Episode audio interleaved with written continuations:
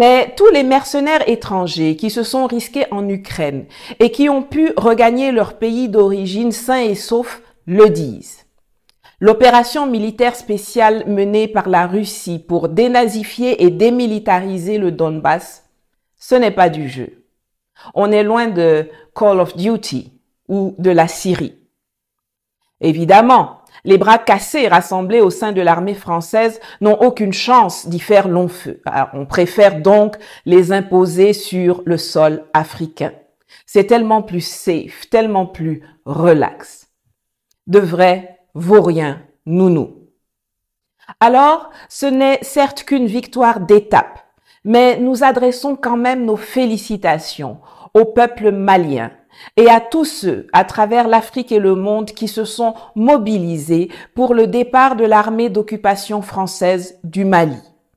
Vous avez prouvé qu'on peut les faire partir. Ce n'est pas une petite chose. La vigilance s'impose. Les Français, à travers leur supplétif terroriste qu'ils ont installé, entraîné, financé, équipé, vont commanditer et opérer de façon accrue des attaques meurtrières contre les civils et les militaires maliens afin de pouvoir revenir s'installer et continuer de piller les ressources africaines dont ils ont tant besoin. Les récents massacres et attaques à Tessit en attestent. Aucune lutte de libération ne se fait sans en payer un prix fort. Et nous sommes au Mali en plein milieu d'une lutte de libération qui, je l'espère, va contaminer le reste de la région et le précaré dit francophone.